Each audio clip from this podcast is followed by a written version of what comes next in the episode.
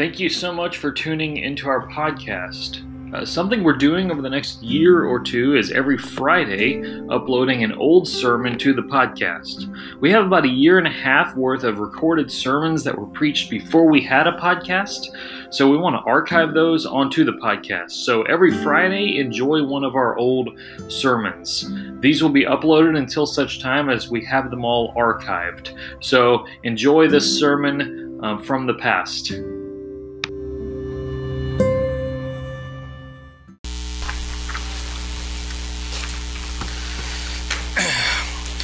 Open your Bibles to Ephesians chapter 5. We are concluding a 10 week series today called The House of God. We've been talking about the church. Um, who is the church? What does the church do? And we've been talking about that so that we can be the best church possible in knowing who the church is. So today we'll conclude in Ephesians chapter 5.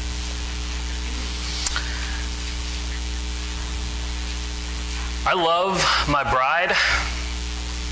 I love her a lot. I love so many different things about her. I love traveling with her. I love how supportive she is of me when I feel like nobody else is. I love um, her heart for ministering to other women. I love her sense of humor. She's the greatest woman I know. And, and if that's how I feel about my bride, how must Christ feel about the church? How, must, how much must Christ love the church? There's a reason the Bible calls the church the bride of Christ. It certainly uses a lot of other analogies. We're the children of God, where Jesus calls us his friends, we're the house of God.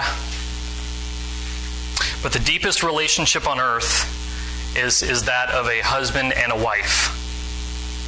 It was the first relationship God created on earth.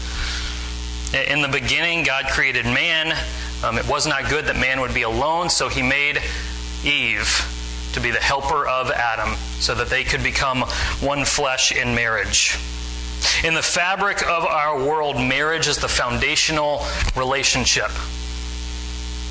As a parable for God's love for his people, God made the relationship of the husband and the wife. If you're a man, you might be a little freaked out at being called a bride.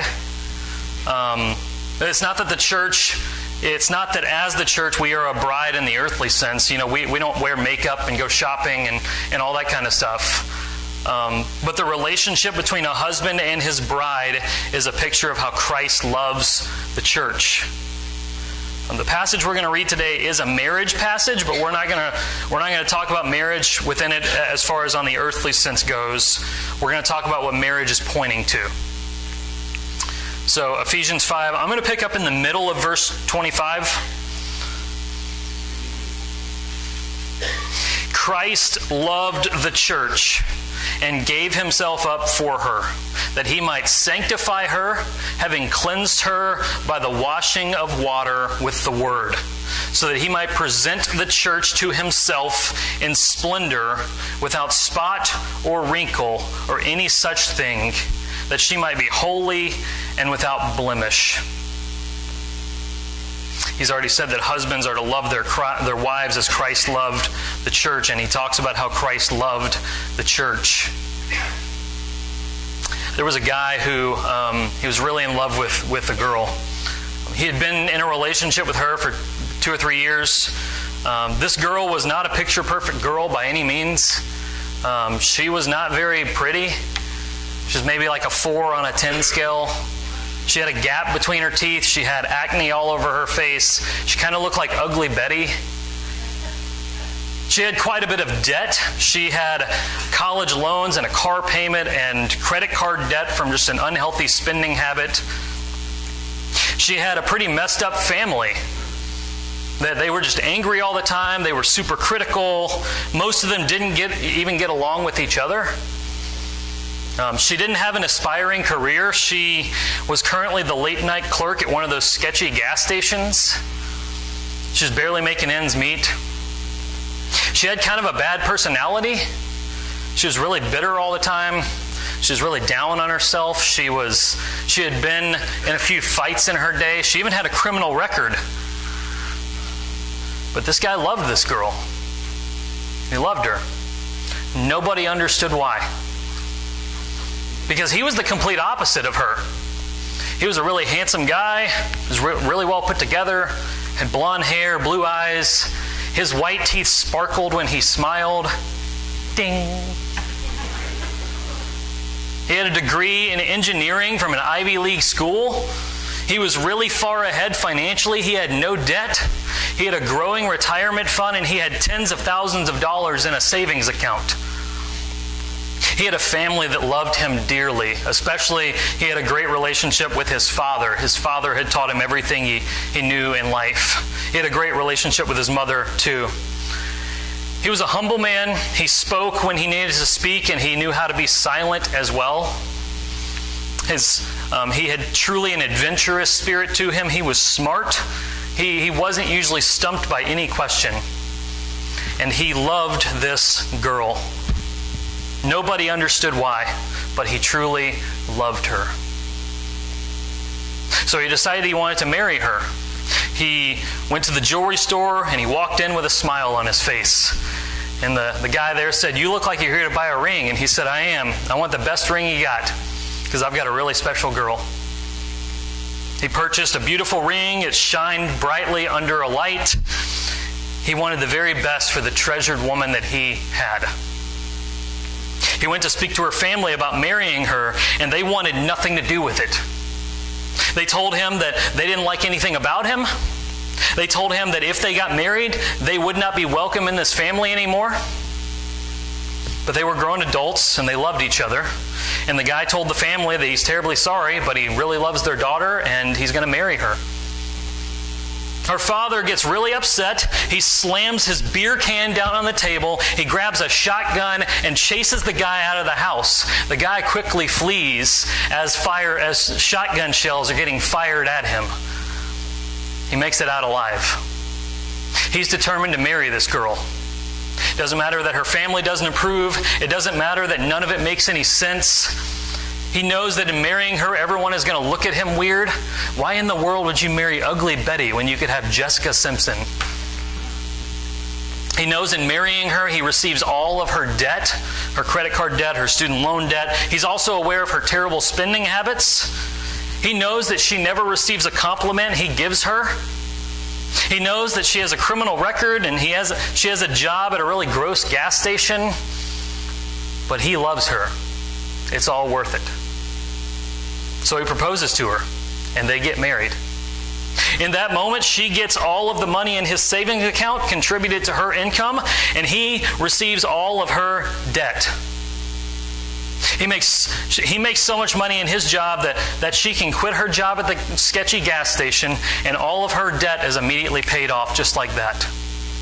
In that moment, she becomes part of a really great family. Her, his mother and father treats her in ways that her family has never treated her. Though the entire world told her she was worthless, the love of her groom has given her complete value and worth. Though she did not deserve it, he loved her. I, w- I want you to understand this is the story of Christ's love for the church. I made this whole thing up based on the story of Christ and the church. Christ is altogether beautiful. He is altogether lovely. He is worthy of all praise and honor. He is seated in glory. He has angels right now literally crying out, Holy, holy, holy is the Lord God Almighty. He, he was in perfect fellowship with his Father and the Holy Spirit, and he stepped away from that to come save humanity. But the church was ugly Betty. There was nothing pleasing about us. We were despicable. We had so big of a debt that we would never be able to pay it. We stood neath a debt we could never afford. Our sins, they are many. His mercy is more. We were not beautiful. We had a shady past. We had a shady position in life. We had habits of spending that were really unhealthy. We were among a crazy family that wanted nothing to do with the groom and wanted to kill him. We had no direction of where we were going, but Christ loved us. We have no idea why. We don't know what was so attractive to him that he loved us, but he did. He did. Christ came into the world and he sought us out. We were not looking for him. You know, Forrest Gump is asked by Lieutenant Dan, Have you found Jesus yet? He says, I didn't know I was supposed to be looking for him, sir. Because we weren't looking for him. We were not looking for Christ when he came. And then Christ gave the marriage proposal. He was nailed to a cross for us. He died on the cross, securing salvation for us. The gospel, when Christ was dying there, he was taking my place. I deserve to be there because I'm a sinner. And so did all of us. We deserved to hang on a cross and endure the wrath of God, and Christ took that. Christ loved the church. The wedding day is coming. The proposal has happened. The wedding day is coming. Christ is going to descend from heaven and gather up all those who know him, and we're going to be caught up in the clouds. And it's going to be something like a bride walking down the aisle to her groom and we're going to be with him forever. Christ loved the church. He gave himself up for the church. He gave up his life. He did the most loving thing someone could do. In dying for us, we understand that Jesus took our place. 2 Corinthians 5:21 says, "God made him who knew no sin to be sin for us, so that in him we might become the righteousness of God." So it's we were here, we were unrighteous. Christ was here, he was righteous. He traded places with us. He, he, he became sin, we received righteousness. When Jesus died, he took on our sin. Upon the cross, as he looks upon sinners, uh, God looked upon Jesus on the cross as he looks on sinners when he judges them. And God looked upon the church while Jesus was on the cross as if they had never sinned. That is, if you know Jesus, when Jesus was dying on the cross, God now looks at you as though you have never sinned in your life and never will. When Jesus was dying on the cross, God was looking at you as if you never sinned once. This is the love story of Christ and the church. Jesus loves the church. But the world, and even some Christians, really love to hate on the church, don't they? It's known of Mahatma Gandhi. He was a um, guy that lived in India several years ago. He, he's quoted as saying, I love your, I like your Christ. I do not like your Christians. Your Christians are so unlike your Christ. Yeah, that's the point. That's the point. Jesus didn't come to die for us because we were like him. He came and died for us because we were desperately unlike him. We were not even close. He saved us because left to ourselves, we would have gone straight to hell, skipping and cheering about it the whole way. We would have loved what we were doing going there. The world and some Christians love to hate on the church. Several years ago, um, a video went viral on the internet. It was called Why I Hate Religion But Love Jesus. And it was a guy, um, kind of a guy in his 30s, doing a spoken word poem. And he was talking about how terribly religious people have treated people that, and, and that Jesus came to do away with all that. So he was talking about how, you know, we, we've treated um, single moms terribly and, and all these different people terribly. And, and he said, he, he basically talked badly about religion and said that Jesus is, is different from religion. And in a sense, he was correct. The hypocritical religion of the Pharisees was despicable and is despicable. But the video came off to many as ammunition to hate on the church. People use the excuse all the time for not coming to church that it's just full of a bunch of hypocrites. Well, so is Walmart. So is Chick fil A. So is Publix. So is the hair salon. So is the gym. So is Tift County Bowling Alley. Everywhere is full of hypocrites because no, everybody is a hypocrite. Nobody 100% lives up to their word and what they say they believe. There's not a person on earth who does. Everybody's a hypocrite. Born again Christians are the people who are willing to admit they are one. Even the Apostle Paul, who wrote a third of the New Testament. He said in, in, Romans 7, Why do I do the things that I hate? And why do I, why do I not do the things that I love? Why, do, why, do, why does my body continue to pursue the things that aren't God and, and, and run from God Himself? Why? This is the Apostle Paul. This isn't Jethro. This is, this is the Apostle Paul. And he struggled with hypocrisy. All I can say is, I love my bride. Jesus loves his bride. And if you come after my bride, I'm going to come after you. So how much how much Jesus feel about, about his bride? If you come after it's probably true of, of all of you husbands here to say that if somebody comes after your wife, you will come after them. You, you, you attack the bride, you deal with the groom. Why Jesus, why did he love the church? Because Jesus knows the church isn't perfect. He knows. He, he, he knows very often the church isn't like him. Often people have this idea that Jesus is up in heaven, and every time the church makes a mistake, every time the church is in the news for something stupid, he's sitting up there like, Come on, you stupid people, get it together. Ugh. That's not what Jesus is doing. He knows we're going to make mistakes. He knows we're going to screw up. He knows there's going to be blunders and sins and all of that. It's a really dumb understanding to think Jesus expects the church to be perfect. Every sin, every mistake the church ever makes is already known by Jesus, and He still died for them. He still took the cross for them. Nothing the church does surprises him. Not a single thing. When he died, he knew every sin you were ever going to commit, and his death marked them as paid in full.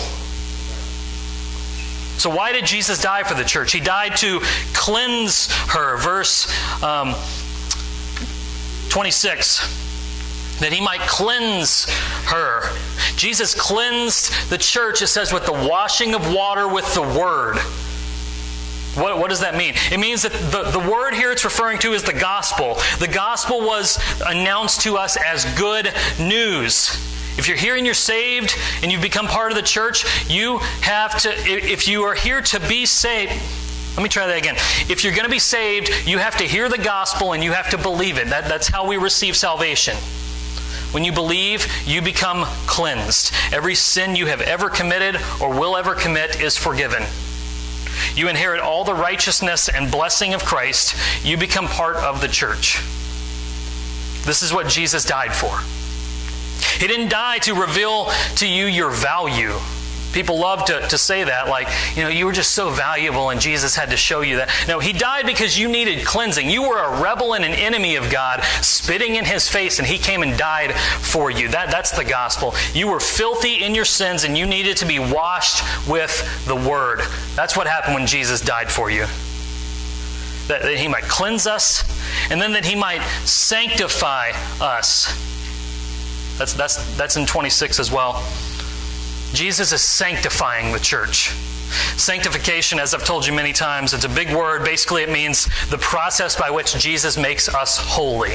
He's making us holy. That is, as we follow Jesus, He does a work in you to make you more like Himself.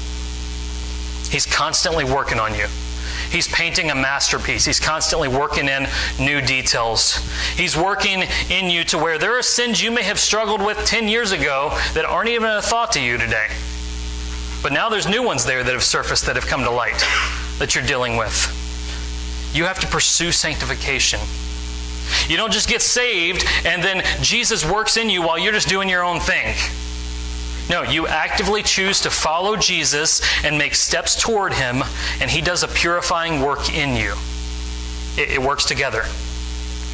He, you know, those problems that everyone talks about the church having? Well, Jesus uses sanctification to work those things out.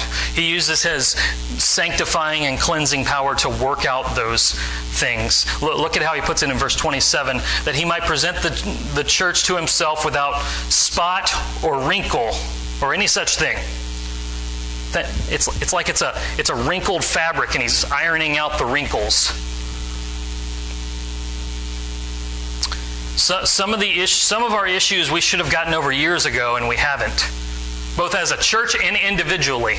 Individually in our lives, there are some issues that we struggle with that we should have gotten over years ago. There's some issues that Christ hasn't worked out yet. He hasn't ironed out that wrinkle yet. He's still working on it. I, as your pastor, I'm a sinner. And, and I could tell you 10 sins that I actively struggle with without even thinking about it. I mean, I could just name them out. And there's more than that, too, but just 10 I could name off the top of my head. You know, I can't necessarily pursue sanctification and all those sins at the same time because I have a finite mind and I can't deal with all of that at the same time. So I work on one at a time. You know, so I say, Lord, please help me with my complaining. I complain a lot. And I don't want to because it's dishonoring to you and it's the opposite of thankfulness. So help me not complain anymore. And so I spend some time working on that. And so every time I am about to complain, I stop and catch myself. And I take that thought captive. While I'm focused on that, I'm still putting time into other struggles, but, but I'm not necessarily able to give as much time to my critical spirit, or to my gluttony, or to my laziness, or to my anxiety, or to my tendency to never rest, or to my bitterness. I, I, I, work on those things, but I can't necessarily put as much time into those while I'm focusing on this one. So, so all of those things are not going to work themselves out at the same time. I read a book recently talking about the Christian life. It described it as a long obedience in the same direction. It's, it's a long obedience in the same direction. We want Christianity to be, to be a quick weekend experience. We come and we have an emotional experience, and all of our sins and issues are gone. But if we're honest with ourselves, that's not any of our lives. None of us, you know, have an emotional experience and we're perfect. No. Christianity, the Christian walk, is a long, hard journey over our entire life of following Jesus and getting back up when we stumble, when we trip. Jesus knows what he's doing. He's working out every spot and wrinkle in us. He says he's going to do that to, verse 27, to present the church to himself in splendor He's going to present the church to himself holy and without blemish, without a single flaw. He's currently working in the church to take ugly Betty and make her the, in, into the most stunning bride anyone has ever seen. And he's not finished yet. Christ is still preparing a spotless lamb for the wedding day. Revelation 7, verse 13 then one of the elders addressed me, saying, Who are these, clothed in white robes, and from where have they come? I said to him, Sir, you know. And he said to me, These are the ones coming out of the great tribulation. They have washed their robes and made them white in the blood of the Lamb. Christ is preparing our white robes by his blood. The wedding day is coming. The clouds will open and Christ will descend, and all believers on earth will be caught up in the clouds and presented to their groom, and they will be with him forever and ever and ever. The wedding day is coming. Christ is going to present the church to himself in splendor. All of this is because of the simple, unbelievable fact that Jesus loves the church. He loves the church. Jesus loves the church, and you should too. You should love the church too. We should love the things Jesus loves, and Jesus loves the church. We, we love the church by doing all the things we've talked about over the past 10 weeks. We, we love the church by doing those things. We trust Jesus to build his church. We seek to be filled with the Spirit. We make it a point to, to be together and gather together at church, come to church. We, we do everything we can to be here on Sunday. We love one another. We do everything we can to stand in awe of God. We, we do everything we can um, to reach the lost, to, to multiply, to reach the next generation. We sing psalms and hymns and spiritual songs in worship of our God. We hear the preaching of the word and we take it to heart and figure out how we can use it to, to transform our lives. We practice faithful church membership. But we should also love the church in the same ways that Jesus loves the church presented here. If we want to be like Christ, we must love the church the way Christ loves the church. So, how does he love the church? Well, first of all, he serves the church. He gave up his life for the church. Verse 25, he gave himself up for her. Jesus gave up his life for the church. He did not come to serve, to be served, he came to serve though he's the only one who deserved to be served. None of us deserve service, only he does, and he came to serve. People often ask the question what would you do if you only had one more day to live? Would you go skydiving? Would you go eat at your favorite restaurant? Would you, you know, get someone to get you to meet your favorite athlete? What would you do? Well, Jesus knew it was his last day to live, and he got down on his Uh, on the ground and washed his disciples' feet. That, that's, that's what he did. Remember, Jesus loves the church. When you love someone, you serve them. 1 John 3 16, I quote it a lot. It's we know what real love is because Jesus gave up his life for us, and we should give up our lives for one another. We should serve one another and we should serve the church. So we should serve the church, we should share the word. He um, washes the church with the water of the word. We should share the word. People become part of the, of the bride of Christ through hearing the word and believing. That's the only way. Christ washes them with the word. So we must share the word. We must tell them the gospel so they can believe. This whole 10 weeks I've been emphasizing who's your one. There's somebody in your life that, that needs the gospel, that needs you to reach out to them. So, so how are you doing in that? This is the last week. Next week, we're having high attendance Sunday. I've told you, invite that person and, and we're gonna um, i'm gonna preach the gospel next week. I'm, I'm gonna preach that saving message. So i've told you to intercede pray for them invest in them seek to grow your relationship with them and invite them to jesus and invite them to church. Intercede invest and invite. Invite them to church next sunday we serve the church, we share the word, we seek to see the church grow. That's what Jesus does. He wants to present the church as spotless and without wrinkle. That happens through growth. Christ is making the church more beautiful. He's working out every spot and wrinkle. We must love the church by seeing this come to happen.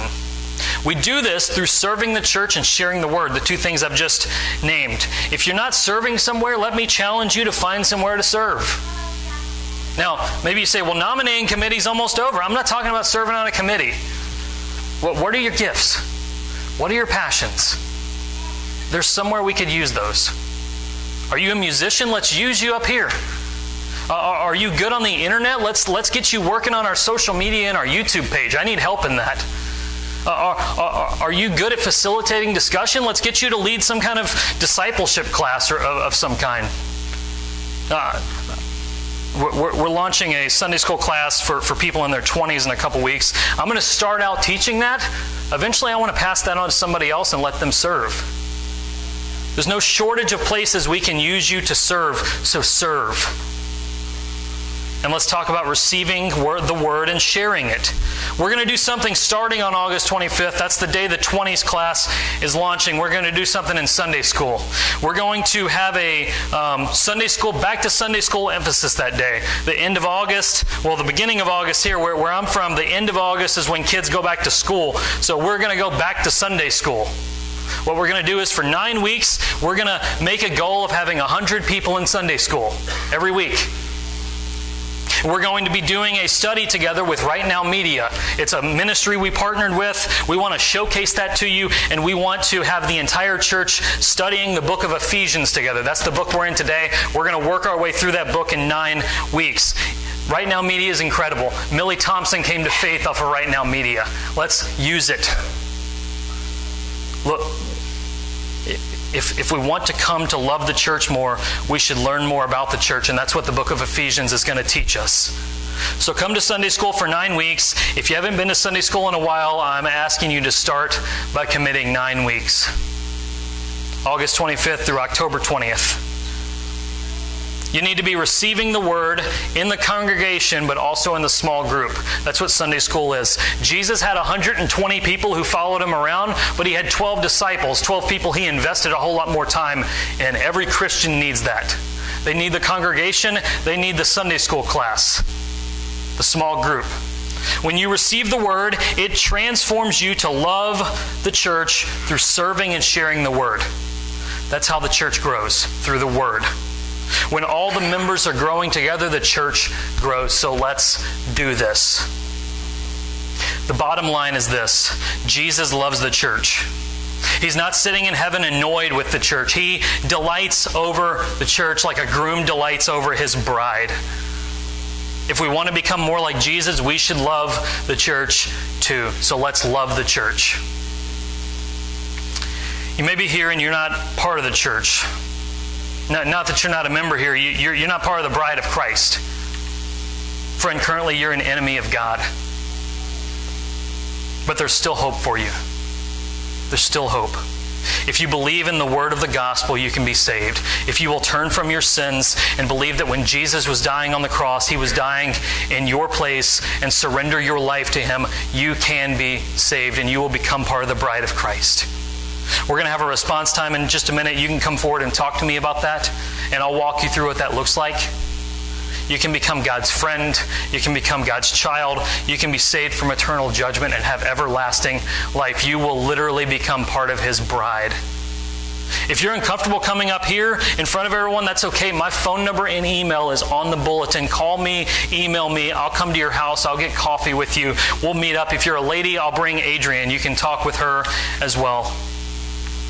Understand this isn't a one time decision you're making to embrace Jesus, it's like a wedding. You're becoming part of a bride. You're making a decision to become part of that bride. You're make make sure this is a decision you want to make and come. Let's pray.